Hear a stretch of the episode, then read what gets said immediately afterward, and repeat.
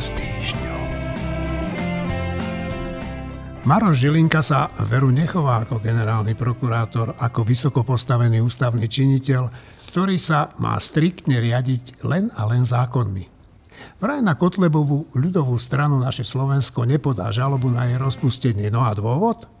Vraj táto extrémistická strana, ktorej predseda bol odsúdený za extrémizmus, ktorého sa dopustil za rozdávanie šekov s nacistickou symbolikou, nepredstavuje pre náš demokratický systém žiadne ohrozenie.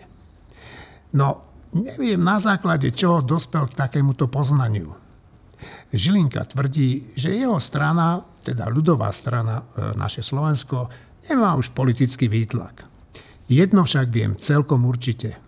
Veľkou hrozbou pre našu demokraciu je práve on, generálny prokurátor Maroš Žilinka.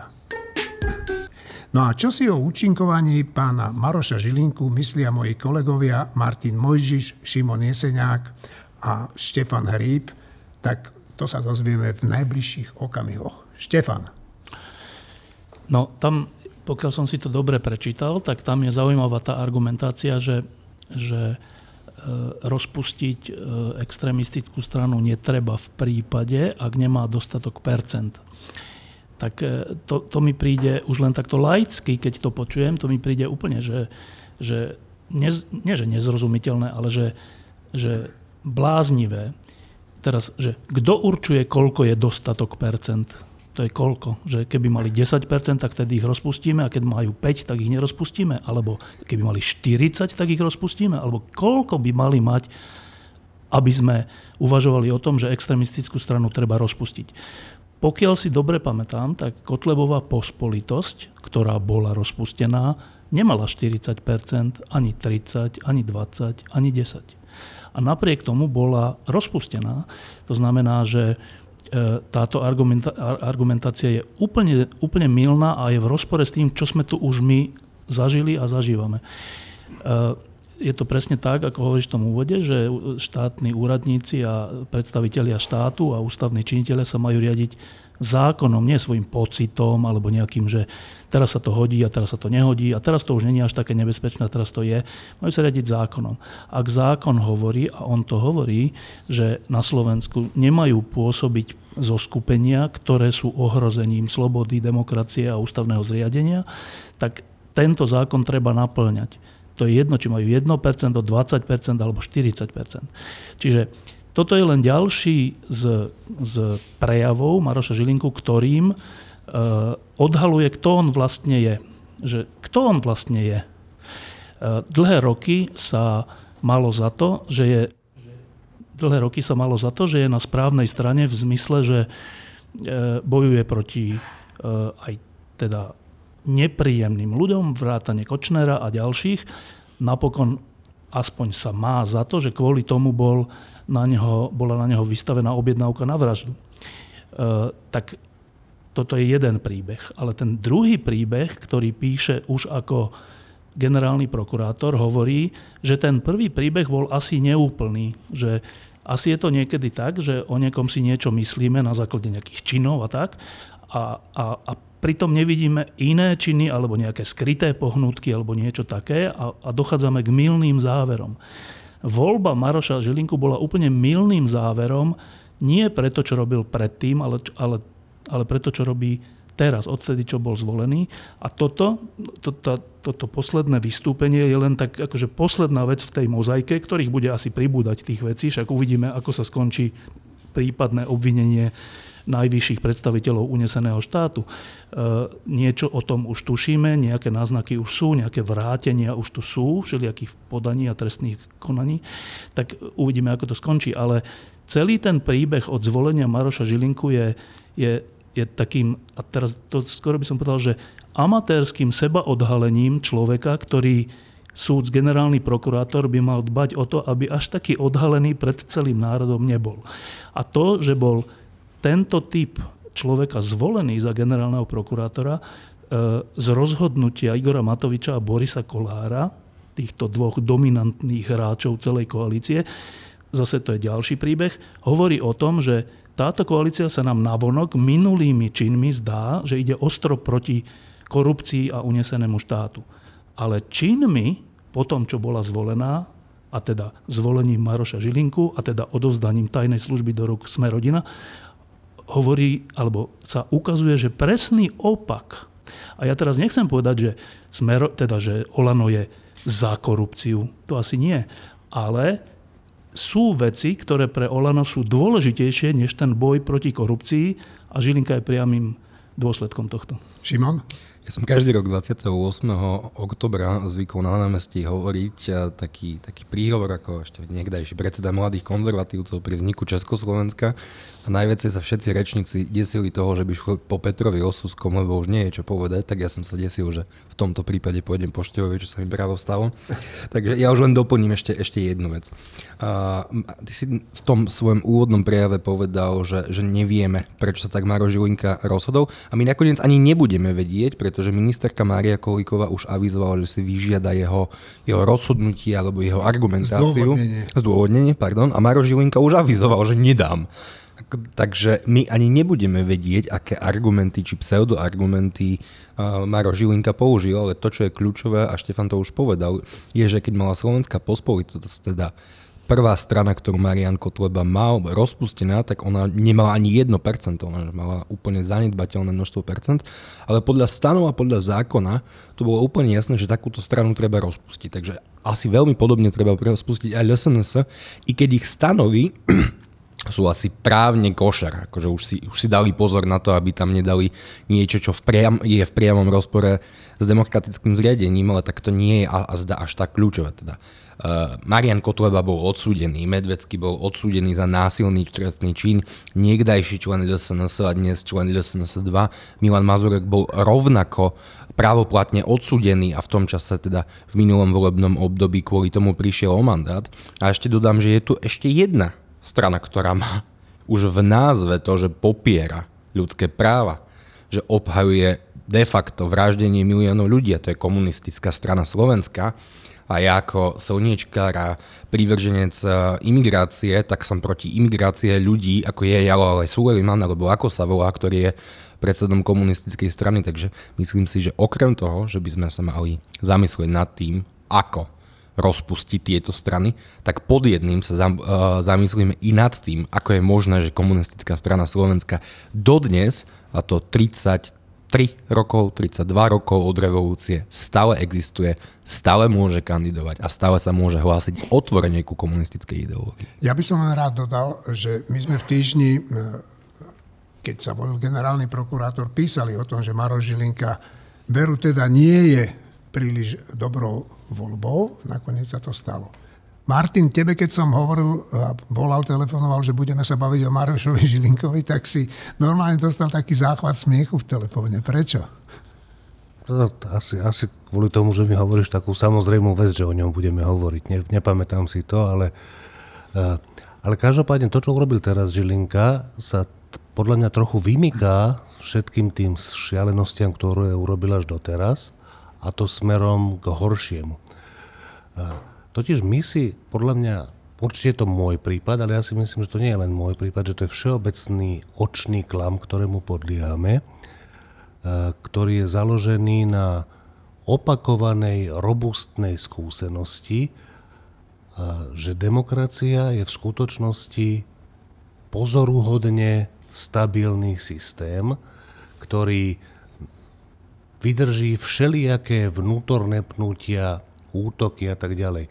Máme tu demokraciu 30 rokov, vydržala Mečiara, v zmysle, že vtedy, vtedy to bola veľmi čudná demokracia, ale ako náhle sa ten Mečiar vo voľbách, v demokratických voľbách išiel preč, tak tá demokracia sa obnovila veľmi rýchlo, relatívne vyzdravela. Fico ju nedokázal zničiť, napriek tomu, že veci, ktoré robil Mečiar, Fico robil menej brutálne, menej očividne, ale účinnejšie. Matovič s naprostým šlendriánstvom, amatérstvom, proste stále sa, stále tá demokracia ostáva funkčná, zdravá. Ale ohrozujú ju presne tie dve veci, o ktorých tu bola reč, a to sú politické strany, ktoré majú v programe, a keď to aj v programe nemajú, majú to v sebe, že ako náhle sa dostanú k moci, v demokratických voľbách, tak tú demokraciu zničia. A to sú nacistické, respektíve fašistické strany a komunistické strany. Preto je, že absolútne ž, pr, akože dôležité pre zachovanie života tej demokratickej spoločnosti, ako demokratickej spoločnosti, aby sa voči týmto veciam bránila spôsobom, že im nedovolí účasť v tej, demo, v tej férovej súťaži demokratických volieb, lebo oni sa nesmú zúčastniť tej súťaže, lebo ich cieľom nie je pokračovanie tej súťaže, ale zničenie tej súťaže. To znamená, že v naprostých základoch demokratickej spoločnosti musí byť ochrana voči takýmto stranám spôsobom, že sa im nedovolí uchádzať sa o tie voličské hlasy, aby to nedopadlo ako s Hitlerom, ktorý sa dostal k moci demokratickou formou. Normálnym to nebol prevrat. Chcel sa dostať k moci prevratom, to sa mu nepodarilo, dostal sa k moci demokratickými voľbami. A absolútnou psou povinnosťou, psou, psou, psou generálneho prokurátora pred všetkými ostatnými, by som povedal, pred tým, že má čeliť kriminálnym činom ľudí, ako sú Fico, Kaliňák a tak Kočner a tak ďalej, ešte skôr, ešte najzákladnejšou vecou je, je ochrana toho, aby tu mohli fungovať demokratické voľby znova a znova a znova, aby sa ich zúčastňovali iba strany, ktoré v prípade víťazstva nebudú tie demokratické voľby rušiť. To znamená, že Maro Žilinka tento raz podľa mňa išiel ešte hlbšie než kedykoľvek doteraz a tento raz si nesplnil povinnosť, ktorá je že úplne bazálna. No, keď sme sa už bavili tu o Marošovi Žilinkovi a Martin tu spomínal teda zachovanie toho demokratického systému, no tak Slovensko sa ocitá v takej e, zvláštnej situácii. Ja som to napísal v takom článku, že nasadzovanie psích hlav, a, a, a to je ten konflikt Sulíka s Matovičom, konflikt tých e, dobrých a zlých síl. No, tak čo sa to deje na Slovensku, Martin? Ako to ty vnímaš? E, ja sa snažím to, čo sa deje teraz v súvislosti s tou vládnou krízou, alebo jak to nazvať, ja to snažím nevnímať. No ale je to tu? Je to tu, opakujem, že, že uh, uh, pravdu povediac, to, čo sa dozviem, sú kraviny, nadávky, nezmysly a keby som chcel, tak ja si vymyslím lepšie. Tak akože, že Matovič je šikovný v týchto veciach, ale fakt je, že čo sa týka nejakej kreatívnosti, ja by som vymyslel, hoci kto z nás by vymyslel lepšie veci za pol dňa. Čiže není sa tam ani čo naučiť nejakých vtipností, nič, nič tam nie. Proste treba čakať, tak ako bolo na Ukrajinu, tak ako na Ukrajine treba čakať do polovice augusta, tak na Slovensku treba čakať do konca augusta, potom uvidíme. Štefan. Uh, no, ono to nezačalo samozrejme teraz, že potom v tejto koaličnej kríze, a nie je to vec posledného týždňa, dvoch, že by uh, sa tu neprávom hovorilo o nejakých politikoch alebo skupinách ľudí niečo uh, nepekné alebo až hrubé. Však si len spomeňme, že keď ešte v opozícii Igor Matovič e, ako označoval mladých ľudí z iniciatívy za slušné Slovensko, že označoval ich rôznym spôsobom, vlastne, že oni boli tí, ktorí chceli, nechceli e, zmenu Ficovskej vlády, lebo zrušili ten meeting a to znamená, že za tým je niečo čudné a napríklad fotka Karolíny Eh, Farskej z Washingtonu, kde bola na nejakej stáži, slúžila na to, že vlastne ona je vlastne asi troška platená Američanmi a takéto veci. Čiže to nie je nič nové, že ľuďom, alebo napríklad lídrom VPN, Petrovi Zajacovi, Martinovi Bútorovi a ďalším, eh, bola nasadená tá hlava, že oni vlastne v tom novembri sa báli a len Budaj s kňažkom boli tí odvážni. No, úplne také, že zvrátenosti v úplnom rozpore s realitou neprichádzajú teraz. To je, že základ toho spôsobu získavania percent alebo záujmu, ktorý má hnutie Olano na čele s Matovičom. Tak teraz, e, dobre, teraz to vidie, však ešte nedávno vlastne to bolo, keď, keď bol ten, ten tzv. protiinflačný, proinflačný, už neviem aký balíček, tak zrazu bolo, že tí, ktorí majú iný politický názor alebo iný vecný názor, tak sú proti rodine. Veď to je to isté, to je ten istý spôsob, že kto chce niečo iné než ja, tak ja, si o ňom, tak ja o ňom rozšírim E, nie že klebetu, ale že úplné klamstvo, že je šorošovský, protirodinný, prokorupčný, penťácky a neviem aký. Napokon však o nás samotných Igor Matovič e, hovoril, že my sme vlastne časopis Penty a takéto veci. Čiže, a že sme nikdy o ňom nič pekné nenapísali. A proste, keď má, keď má e, nejaký problém, tak urobí to, že povie celej verejnosti, že pozrite sa, hentá skupina je proti vám.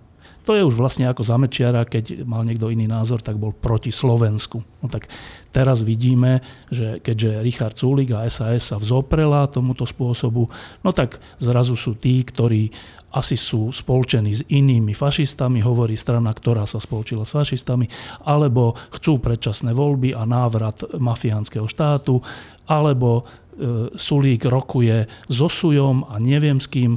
Teraz Taraba hovorí niečo a takíto ľudia a tí sú zrazu autoritou na to, aby sa posudzovalo, že čo Culík hovorí, robí a chce, alebo čo Saska hovorí, robí a chce. Mm, tento spôsob je úplne ničivý. To je ináč v skutočnosti ten hlavný dôvod koaličnej krízy, že, že Igor Matovič k svojim kolegom nespráva ako ku koaličným partnerom, ale ako nielenže súperom, ale ako k nepriateľom v prípade, že mu ide o nejaké percentá, že ako k nepriateľom. A tým spôsobom sa vlastne stalo to, že Saske to pre, že, teda, že prestala to akceptovať.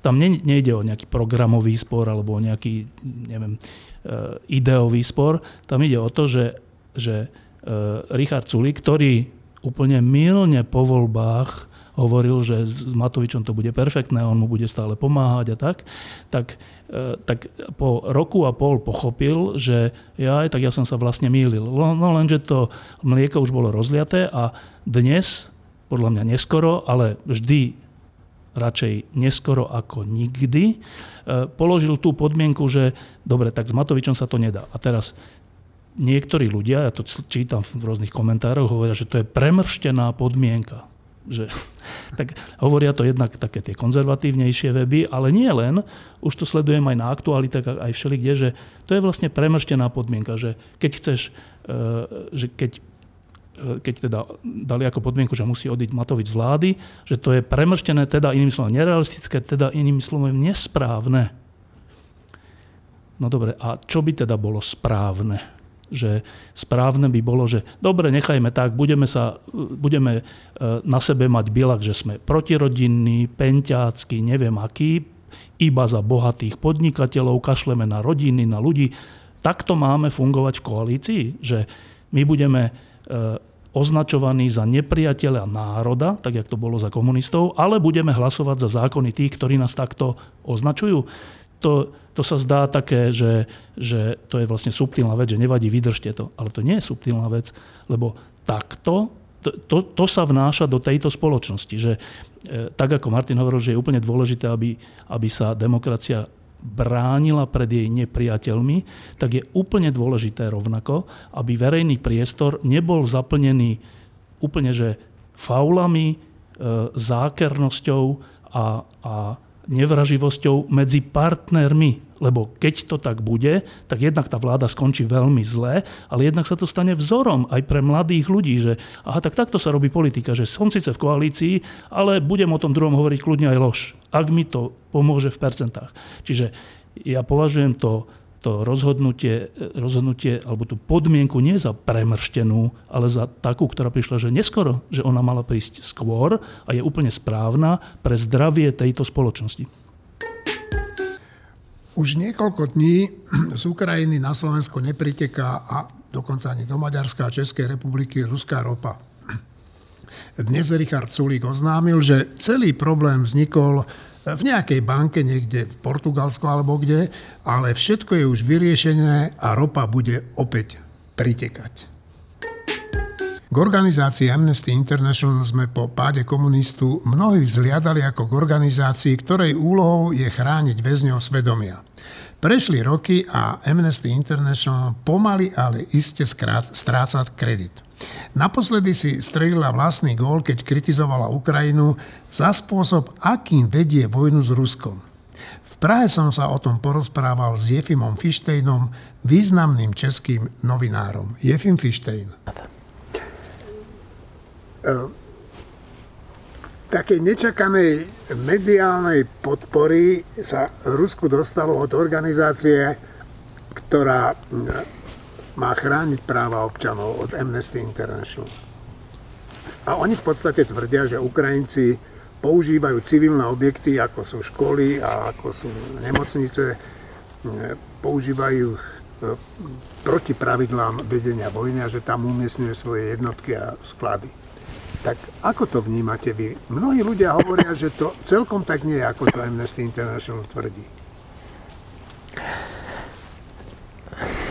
Amnesty International je smutný příklad bohulibé myšlenky, která, když obroste byrokratickými procedurami, tak zpravidla ztrácí svůj původní bohulibý smysl a dál už funguje nejen v přímém rozporu s tím původním smyslem, ale vysloveně záškodnicky vůči tomu původnímu smyslu.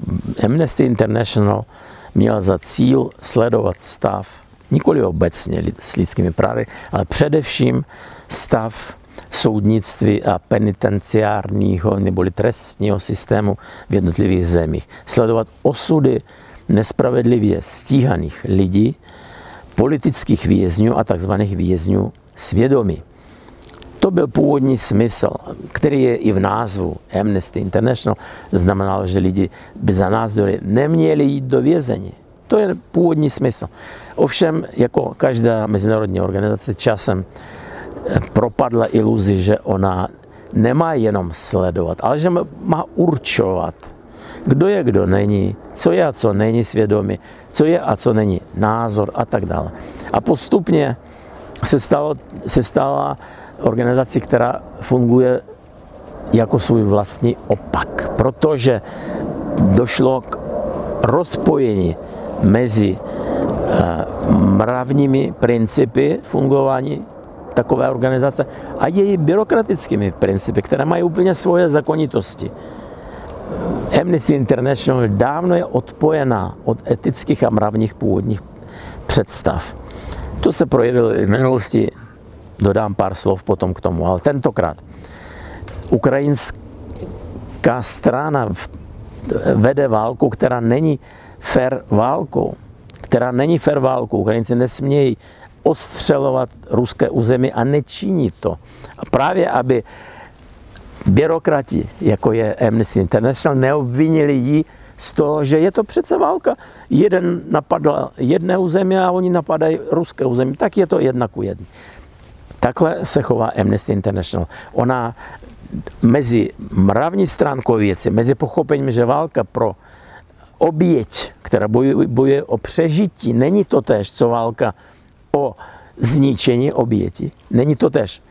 Postavení ve válce agresora a jeho oběti je zásadně odlišné. Ať už tomu byrokrati z Amnesty uvěří či ne. Zásadně odlišné. Konkrétně představa, že by ukrajinské jednotky, mimochodem oni mluví o fázi, kdy ještě vůbec ty jednotky neměly západní zbraně, branili Kijev, branili města. Jejich představa, že by ty vojáci branící město těžce postižené raketovým a dělostřeleckým ostřelováním, že by branit město měli tím, že ty hloučky vojáků, vojáků půjdou do, do polí, tam udělají stanové městečko a tam budou bránit těm jednotkám, které ostřelují školy a nemocnice. To je představa, která totálně deklasifikuje Amnesty International jako vůbec Eh, jednotku schopnou posuzování. Činí z pouze byrokratický oběžník. Správné chování, nesprávné chování. Takových oběžníků je milion v dnešní době.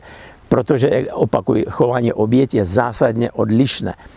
Představte si situaci. Vždyť ukrajinské jednotky nešly do Eh, škol fungu, fungujících a funkčních. Nešli do takových škol, aby z oken stříleli. Ne, oni šli do škol už rozbombardovaných. A kdo je rozbombardoval? Ruské jednotky. Tak říkat, že rozbombardování a potom bránění zbylých živých ze stejné budovy je, má stejnou logiku války. Válka žádá prostě, aby byly mm, dodržovány zásadní pravidla vedení, aby kulky nebyly dum-dum, smrtici, aby eh, eh, bomby nebyly napalmové, aby bylo správné vedení války. Tato představa nejenže není věcná, je to zločinná doslova představa. Oběť se brání jinak a má právo Práva oběti a práva agresora jsou naprosto odlišné. Oběť má právo se bránit tak, aby zachránila svou existenci a to je smysl ukrajinského bránění se. Oni nepůjdou do poli, aby byli dobrým cílem pro útočníky. Nepůjdou do oni budou bránit zdí, které zůstaly po ostřelování a to budou bránit. Za těmi zdmi jsou živí lidi. Oni brání život, oni, oni ukrajinské jednotky brání živí lidi. To, že přitom, když je brání, samozřejmě je i ohrožují, to je logicky. Válka je o zabíjení a oběť to nikdy nevymyslela. Válka nemůže být o ničem jiným, o žádných pravidlech, ale je to o zabíjení. Chtějí-li Amnesty International odsuzovat, tak ať odsuzují válku a ne, a ne způsoby, jak se bránit. To je typicky pro ně. Je to byrokratická, skostnatělá totální organizace, odpojená od živého život, života, což dokázala tím, že odmítla největšího mučedníka dnešní doby zařadit mezi politické vězně. Alexej Navalny podle Amnesty International byl prostý obyčejný kriminálník, v čemž se zhodli s moskevským soudem. A to jsem nevěděl ani. Eh, Alexej Navalny roka, před rokem a půl nebyl zařazen Amnesty International mezi vězně svědomí a když se snesla na hlavu této organizace mezinárodní kritika, tak za nějakou dobu řekla, že tak teda zařadíme ho mezi vězně svědomí, ale my prostě nadále zachováme své nesmírně eh, humanní principy, protože on, eh, jeho názory, které pronesl v roce 14 ohledně Krymu a tak, nejsou správné.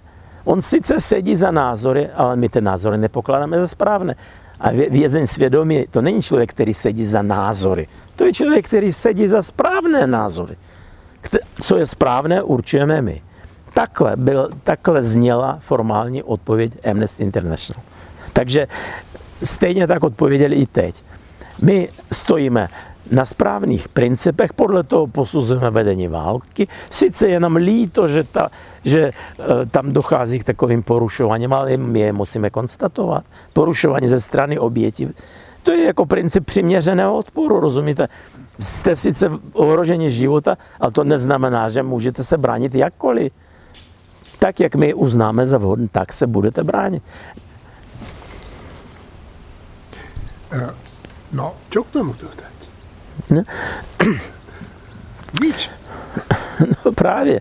No, k tomu dodat, že eh, nehledě na to, co řekne nebo neřekne Amnesty International, poškozuje jen svoji vlastní reputaci. Oni nepoškozují, nepoškozují reputaci ukrajinských bojovníků za svůj život a svoji svobodu. Nemohou ji poškodit. Těm je úplně a hluboce jedno, protože Ukrajinci řekli, že budou se bránit i třeba vidlema nebo sekirama a jestli Amnesty International přitom řekne, že bránit se sekirou je velká nehoráznost a je to odsouzení hodné, je to skoro válečný zločin, protože můžou přece strefit se do lepky nějakého eh, ruského 18-letého vojáka, no tak to bude Amnesty International. Štefan, ty si kedysi s Jefimom Fištémnom robil v Rádiu Slobodná Európa, tak čo hovoríš na tieto jeho vyjadrenia?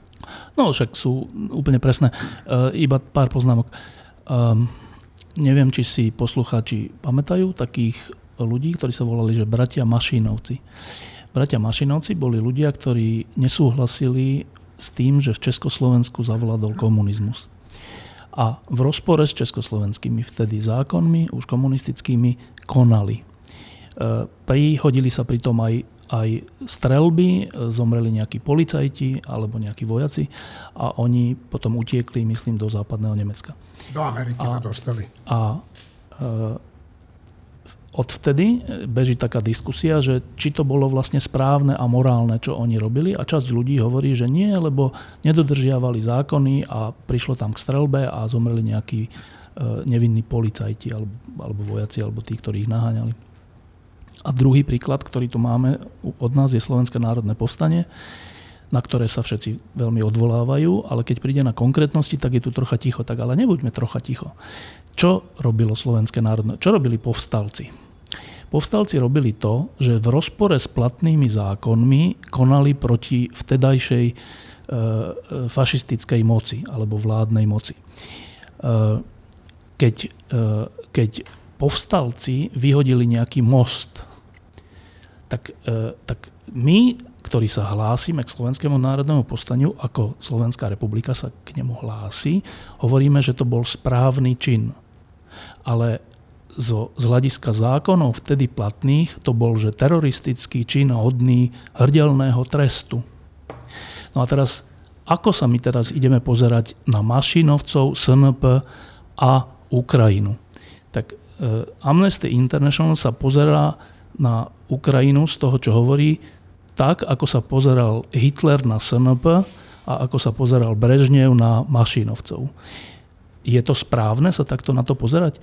Majú Ukrajinci, ktorí začali v absolútnej, teda proti absolútnej presile desaťnásobnej a tá presila sa nestretla niekde na, na nejakom vedľajšom poli alebo tak, s tou desaťnásobnou presilou sa stretli vo vlastnej krajine. Tá desaťnásobná presila prišla ich krajinu ničiť, obsadiť, okupovať, zmeniť vládu, obsadiť Kiev a tak. Tak v tejto situácii, keď niekto príde do tvojho domu ho ničiť, e, kritizovať teba za to, že sa skovávaš v kúpeľni, aby si mohol toho človeka potom potknúť, je možné, ale je to naozaj je to pohľad, ktorý je pohľadom tej agresorskej strany. A mňa to dosť mrzí, že to hovorí Amnesty International, lebo Amnesty International ešte za komunizmu zohrala že dobrú úlohu. E, naši disidenti alebo ľudia väzni svedomia alebo ľudia, ktorí ne, nesúhlasili s režimom, tak boli aj Amnesty International, aj ďalšími medzinárodnými organizáciami e, podporení, boli vyzdvihnutí, bolo, bolo na nich upozornené a aj vďaka tomu možno viacerí z nich prežili, lebo ten režim sa potom bál ich zabiť, keďže boli na medzinárodnom teda poli známi, aj vďaka Amnesty International. Čiže tento príbeh, ktorý aj popísal uh, Jefim, je, je v skutočnosti smutný, lebo svet potrebuje také organizácie, ktoré upozorňujú na takéto kruté osudy ľudí, ktorí majú iný názor, ale takýmito vyjadreniami, aké zaznelo smerom k Ukrajine, E, vlastne svet stráca jednu dobrú organizáciu. Ja chcem povedať len presne to, čo Štefan povedal na konci. Bolo povedané veľa rozumných slov k tomu. To, čo si treba zapamätať, je toto. Amnesty International nie je už tá organizácia, ktorá bola. Je to nedôveryhodná organizácia, ktorá keď niečo povie, tak to netreba ani čítať. Šimon? Ja, do, do značnej miery súhlasím s Martinom. Je to také ambivalentné, je to organizácia, ktorá je pre mňa ako Dr. Jekyll a Mr. Hyde, tak ohľadne Bieloruska, ešte dva roky dozadu, aby som sa z Amnesty International každé ich vyjadrenie by som podpísal. Tak to je tá ich pozitívna, pozitívna správa. Ale Martin so Štefanom si to bude, budú lepšie pamätať, ale vždy, keď Hamas ostreľuje Izrael, tak Amnesty International akože zareaguje, že to len sa nebránte, akože nepavte späť, že oni na vás môžu pršať rakety z gazy a odkiaľkoľvek z palestínskeho územia, ale Izrael sa nesmie brániť, tak ja mám dojem, že momentálnou súčasťou Amnesty International je aj latentný antisemitizmus a obrovský dešpekt a odpor voči právu Izraela brániť sa voči útokom. No, keď som písal si texty k tomuto podcastu, tak som si pozrel na YouTube také video, v ktorom vystupoval už taký starý pán, ako som ja, možno o niečo mladší, o maličko. E, e, bol to ukrajinský kozák, kde do štyroch vnukov, ktorí oblečení do neprestrelné vesty, ovešaní granátmi, samopalmi, pištolmi, nábojmi a čo ja viem, čím ešte iným, vyhlásil e, niečo, čo mi vlastne vohnalo slzy do očí. On povedal, že lepšie nosiť ťažkú vojenskú výzbroj ako psí obojok. No, vojna na Ukrajine je od druhej svetovej vojne najnebezpečnejším okamihom. Rusko v tejto vojne nesmie zvíťaziť. To vyhlásil generálny tajomník NATO. Ukrajinu podľa neho budeme musieť ešte dlho podporovať, je však v našom záujme nepoľavovať. Moja otázka na vás, a je to, čakám veľmi jednoduchú odpoveď. Máte pocit, že to robíme, Štefan? Ja viem, že sa o tom často bavíme, ale treba to opakovať. Áno, lenže keď položíš tú istú otázku, tak nám dávaš ťažkú úlohu povedať inými slovami to isté e, každý týždeň, čiže to je troška ťažká vec. Ale uh, no, robíme. Kto či to robí? Tak uh, Západ ako taký, v prvom rade Spojené štáty a Veľká Británia to robia. Robia to viac, postupne viac ako menej. Uh, tá, tá pôvodná E, ten pôvodný pomer, že 10-násobná prevaha ruských vojsk, alebo teda ruského agresora v rôznych oblastiach sa postupne zmenšuje. Nedávno to bola že už iba 5, 5-násobná, možno trojnásobná. Ak dostanú ďalšie presné zbranie, najmä rakety a tohto typu zbranie Ukrajinci, tak sa to možno dokonca vyrovná.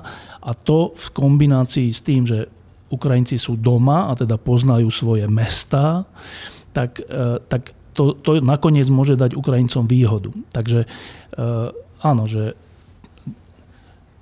celý svet, slobodný svet je vnútorne na strane, strane Ukrajiny, ale nie celý slobodný svet je aj navonok na strane Ukrajiny, lebo to niečo stojí, je to riskantné, e, zvýši to cenu plynu a čo ja viem čo všetko. A to treba brať do úvahy. Ale teda konštatujem, že našťastie na svete existujú Spojené štáty a Veľká Británia, teda anglosaský svet, ktorý napriek tomu, že to niečo stojí, tak niečo majú tí ľudia v sebe, ktoré, čo im nedovolí byť v tejto oblasti nejakým spôsobom ticho alebo, alebo e, byť oportunistický a tak.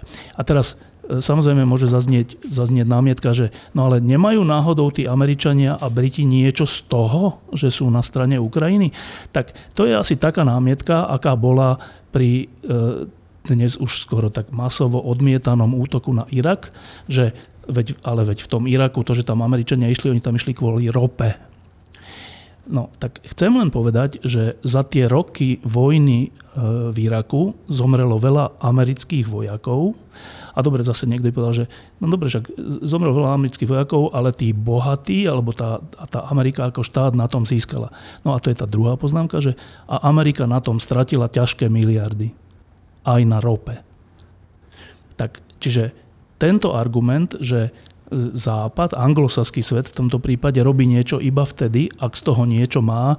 V Iraku z toho nemal nič, dokonca mal z toho takú nejakú všeobecnejšiu hambu, že veľký, veľká časť sveta sa dodnes pozera na Ameriku a Blaira tak akože škaredo, že čo ste to urobili. No tak nemali z toho ani finančný zisk, ani nejaký reputačný zisk. A predsa niečo urobili. A myslím si, že takto je aj v tej, na tej Ukrajine, že, že Amerika a Veľká Británia po, tam posielajú tie Mercy, či čo, jak sa volajú tie zbranie a všelijaké ďalšie zbranie, nie preto, že v zápäti sa im to trikrát vráti, ale preto, že stále ešte majú niečo v sebe, čo my ostatní už buď postupne strácame, alebo ešte iba začíname nachádzať. Čiže na otázku, či robíme dosť, nikdy nerobíme dosť, ale našťastie na svete sú ešte veľké krajiny a mocnosti, ktoré robia celkom dosť. Martin? Ja by som ešte chcel zdôrazniť, že to je totálny zázrak, ktorý prežívame na tomto svete, že máme tých anglosasov. Že máme Američanov a že máme Britov. To vôbec nie je samozrejmosť, čo ukazuje to, že, ich je, že sú to len oni, kto sú tak spolahliví. Ja si myslím, že po všetkých politických analýzach, e, rozumných uvažovania ľudí, ktorí sa celý život venujú zahraničnej politike, vojenským veciam, obchodu a tak ďalej, nakoniec, na konci dňa, zásadné pravdy, podstatné pravdy sú často v úplne oveľa jednoduchších textoch, v tomto prípade si myslím, že ja by som vymenil skoro všetky analýzy múdrych ľudí, ktorých si úplne vážim a ktoré veci, keď čítam, tak sa strašne veľa z toho naučím. To všetko by som vymenil za niekoľko rozprávok. V rozprávkach je kľúčová pravda povedaná opakovanie, opakovanie, opakovanie. Je niečo ako zlo, je niečo ako dobro, je obrovským šťastím, ak proti tomu zlu máme dobro, ktoré sa postaví a keď sa postaví, zvíťazí. A toto v tomto svete, bohužiaľ, predstavujú najmä Američania a Briti. Ja by som rád dodal, že nielen Američania a Briti, ale uh, hlavne nie bohužiaľ. Dobre, tak uh, zomrel jeden z najvýznamnejších cirkevných hodnostárov, kardinál Jozef Tomko. Uh, mal korene na Slovensku, ale celý život pôsobil vo Vatikáne vo významných cirkevných funkciách. O niekoľko dní privezú jeho telo na Slovensko a kardinála nakoniec pochovajú v Košickom dome svätej Alžbety. Štefan. Uh, no, vždycky tieto príbehy takýchto patriarchov uh, vyvolávajú uh, taký, keď zomrú, tak vyvolávajú takú potrebu nejak sa o tom pekne vyjadriť a oceniť a proste tak. A je to ináč na mieste v tom zmysle, že kardinál Tomko bol človek, ktorý teda odišiel z komunistického Československa a, a to samotné bolo prejavom nejakého nesúhlasu s tým zlom, o ktorom Martin práve hovoril. Čiže, čiže nevstúpil do strany ako mnohí ľudia a ne, nerobil kariéru e, v komunistickom režime, radšej odišiel. Čiže to samo o sebe netreba zabudnúť. E, postoje mnohých katolických činiteľov, ktorí e, svojím spôsobom bojovali proti komunistickému režimu, či už zvnútra alebo spoza hraníc. To sú dôležité postoje, ktoré patria do našej histórie ako niečo, e, na čom sa dá stavať. Samozrejme, že to má aj druhú stránku. Tá druhá stránka je, že e, u mnohých bola otázka, že prečo vlastne odišli z komunistického Československa a u mnohých to bolo aj preto, že, e, že keďže padol ten tisovský režim a oni boli jeho prívržencami, no tak vlastne radšej odišli a celý čas potom snívali, že sa niečo také vráti od samostatnosti Slovenska až po nejakú dominanciu katolíckej cirkvi v takom samostatnom Slovensku. Neviem, nakoľko bol kardinál Tomko tohto súčasťou. Z jeho vyjadrení som, nepoznám veľa jeho vyjadrení, ale niektoré poznám, alebo nejaké postoje, tak z jeho vyjadrení a postojov nemám pocit, že by bol nejakou líderskou postavou tohto ľudáckého povedzme disentu alebo ľudackých e, emigrantov. Čiže aj tomu vlastne slúži k úcti. Čo je vždy problém, je, že keď sa, e, keď sa na Slovensku e, keď sa vzdoruje voči nejaké, nejakej neslobode, tak sa to ešte ako tak dá. Ale keď príde sloboda, tak vznikajú veľké problémy aj u ľudí, u ktorých by sme to nečakali. Víť kardinál Korec. Kardinál Korec bol väznený človek za komunizmu, býval v Petržalke na sídlisku, kde som aj ja býval, o čom som ani nevedel, že tam býval, ale býval tam e, e, a bol statočný v tom komunistickom režime. E, keď padol komunistický režim, tak, tak v jednej chvíli bol skoro až tak, že za slotu s Mečiarom a to je tak nepochopiteľné pre mňa, že ale je to pravda. Je to tak. A, a e, kardinál Tomko nebol znova, nebol až takto. Neviem o tom, že by podporoval Mečiara alebo Slotu alebo podobných ľudí, ale e, neviem o tom, že by v 98. aspoň si to teda fakt nepamätám, že by podporil tú druhú stranu, tú stranu, ktorá chcela slobodné Slovensko, ktorá chcela Slovensko ako súčasť západu a podobne. E, čo sa týka napríklad kauzy biskupa Bezáka, tak, e, tak sa pošuškáva, že, že kardinál Tomko bol aj trocha pri tom, že sa Bezák stal tým biskupom, ale aj trocha pri tom, že sa ním že, ním teda prestal byť. No. A to sú také veci, o ktorých sa tak akože ťažko hovorí, alebo málo hovorí, a najmä keď človek zomrie, tak sa o nich asi ani, ani nemá až tak veľmi hovoriť. Ale teda súčasťou života e, kardinála Tomka bol aj tento rozmer. Ten rozmer, že čo so slobodou, že čo môže, čo môže slovenský významný katolík, ako sa má správať v slobodnej spoločnosti. Na, to, na tú otázku slovenskí katolíci, ani tí najvyšší, podľa mňa zatiaľ nemajú odpoveď. Pritom kardinál Tomko mal na to obrovskú príležitosť, lebo on bol, nie že taký, že hociaký kardinál, on bol v jednej chvíli, v jedných rokoch bol, bol zodpovedný za ako keby šírenie kresťanstva vo svete. Že je kardinál pre evangelizáciu, alebo ako sa to presne volá. Prefekt. Čo je, čo je že významná vec a on naozaj bol v množstve, v množstve krajín, kde urobil množstvo, množstvo všelijakých aj dobrých činov. Čiže s touto autoritou eh, mohol mal do, zatvor, do zatvorky, e, veľmi ovplyvniť aj dianie na Slovensku a teda nemám pocit, že túto autoritu na Slovensku až tak využil. Čiže na jednej strane podľa mňa dobrý príbeh počas komunizmu a v neslobode, na druhej strane, ako to už býva na Slovensku, taký troška nejasný príbeh a nejasný postoj k slobode. Americký federálny úrad pre vyšetrovanie, teda FBI, tak, tak to poznáme, a ani ministerstvo spravodlivosti zatiaľ nezverejnili dôvody piatkovej domovej prehliadky vo floridskej rezidencii bývalého amerického prezidenta Donalda Trumpa. Podľa médií federálni agenti mohli hľadať dokumenty, ktoré sa do luxusného sídla dostali po tom, čo Trump v Lani v januári opustil prezidentský úrad. No, Trump je prvým prezidentom v dejinách Spojených štátoch amerických, ktorý čelil domovej prehliadke. E, Martin chce niečo povedať.